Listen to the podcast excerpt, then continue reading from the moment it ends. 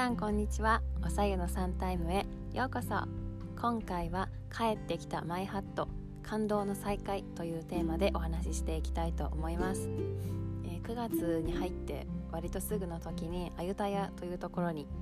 1日で旅行に行ってきました。アユタヤというところは、まあ、昔王朝が栄えていたところでもあっていろいろな遺跡が残っている観光スポットです。でかんあのバンコクからもバスで2時間ぐらいで着くですね。で電車でも行けるので、まあ、アクセスもしやすく見どころもたくさんあるところなので人気の観光スポットの一つだと思います。でそこに行ってレンタサイクルを確か50バーツぐらいでできましたね。それぐらいで借りてぐるぐる回っていろいろ楽しんでロットゥというハイエースのようなミニバンみたいな小型バスみたいなあるんですけれどもそのロットゥで帰ってきたんですね。で私はあのタイに行く直前にあの帽子を買っていきました。あのいろいろアドベンチャーするためにお供にしていこうと思って帽子っていうかハットですね。でカーキ色でちょっと虹色っぽいレインボーの可愛い紐みたいなのがついていて結構お気に入りだったんですね。でそれを身につけてアユタヤも観光していたんですけれども帰りのロットゥでそれを脱いで椅子の下に入ってたんですね。でそれに気づかずにロットゥを降りてしまってで寮に帰ってきてからそれに気づきました。で本当にショックでびっくりして次の日朝一であのそのバスターミナルに行きました。でそのバスターミナル自体は私が住んでいた寮から車で15分ぐらいのところにあるあの大きなバスターミナルがですけれども、まあ、そこに行ってインフォメーションセンターに行ったんですね。で、まあ、その事情を説明したら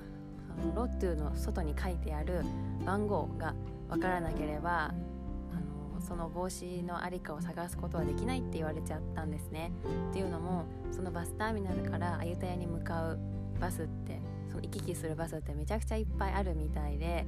そんなたくさん出てる中の一つを探し出すことはまあ難しいと言われてしまったんですね。で多分日本だったらその時間もかあのはっきり分かってるし運転手さんとかの名簿みたいのもきっとあると思うんですけれども、まあ、タイはそういうのがなかったみたいで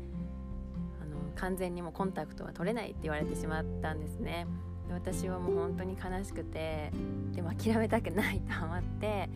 あのその日行った日とバスがバスターミナルに帰ってきた時間あとは私が乗っていた座席の場所とか帽子の写真とかその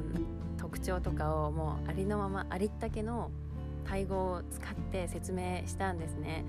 でそしたらインフォメーションセンターの方々が、まあ、いきなりいろいろなところに電話をしてくださって結構長い間やってくれてましたね。で私はその間も見てて何してるんだろうって思ったんですけれどもで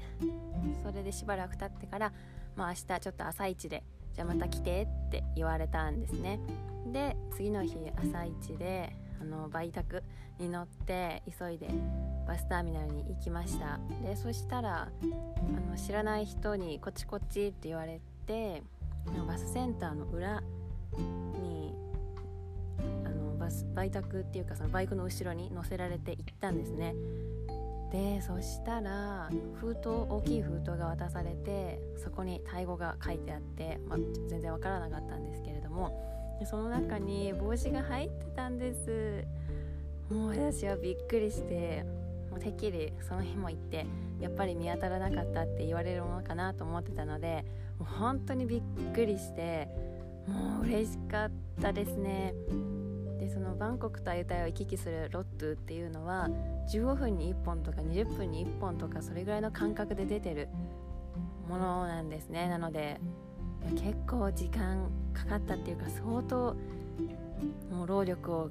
かけていただいたんではないかなって思いますね。本当に感動しました。あのそんな管理されてないものをわざわざ一つ一つ電話してその運転手さんコンタクト取ってくれたのかなと思うとああ申し訳ないっていうか、えー、あったかい人たちって思いました、まあ、そういうことがあって無事に帰ってきた。帽子を私はまたかぶっていろいろなところに出かけられるようになりました。あの出来事は結構あの温かいエピソードの一つで心に残ってます。本当に優しかったですね。インフォメーションセンターの方々も他にもなんかお仕事とかいろいろな受付とかであのやることがあったに違いないんですけれどもそれでもいろいろ手伝っていただいてはいもう本当にありがとうの一言でもう伝えきれずに帰ってきてしまったという感じなんですけれども本当に感謝してますね。で私はいろいろなところにバックパックした時も結構そのバスターミナルを使って行ってました。でそのバスターミナルから、まあ、いろんなところに長距離バスが出ていってもう本当に東にも北にも南にもいろんなところにそのバスターミナルから行けるのでいろんなところ行くためにそこを利用してましたね。バスターミナル自体はとても大きくってで、まあ、結構タイ語ばかりなので分かんないんですけれども、まあ、ちょっと行き先を聞いたらすぐあっちのデスクだよと教えてくれたりとかして本当に何回も利用させてもらいました、まあ、そんな感じでアユタヤのワンデートリップで起こったハプニングでしたけれどもまあ無事見つかって感動の再会を果たしたということでした。で結局 その帽子あの留学最後のバックパックであっけなくまたなくしてしまうんですね、まあ、その時はさすがにもう心の踏ん切りというか、うん、まあそういうことかと思ってもうバイバイしてしまったんですけれども、まあ、その感動の再会を果たしたこのエピソードは結構印象的でしたね。なので今回お話しさせていただきました。でアユタヤっていうのはバンコクからもすごく行きやすくてそのロットゥ自体も安いと思うので、まあ、皆さんもバンコクに旅行する機会があったらちょっと足を伸ばしてアユタのアユタヤの方まで行ってみてください。ということで今日はここら辺にしたいと思いますお聞きしていただきありがとうございました。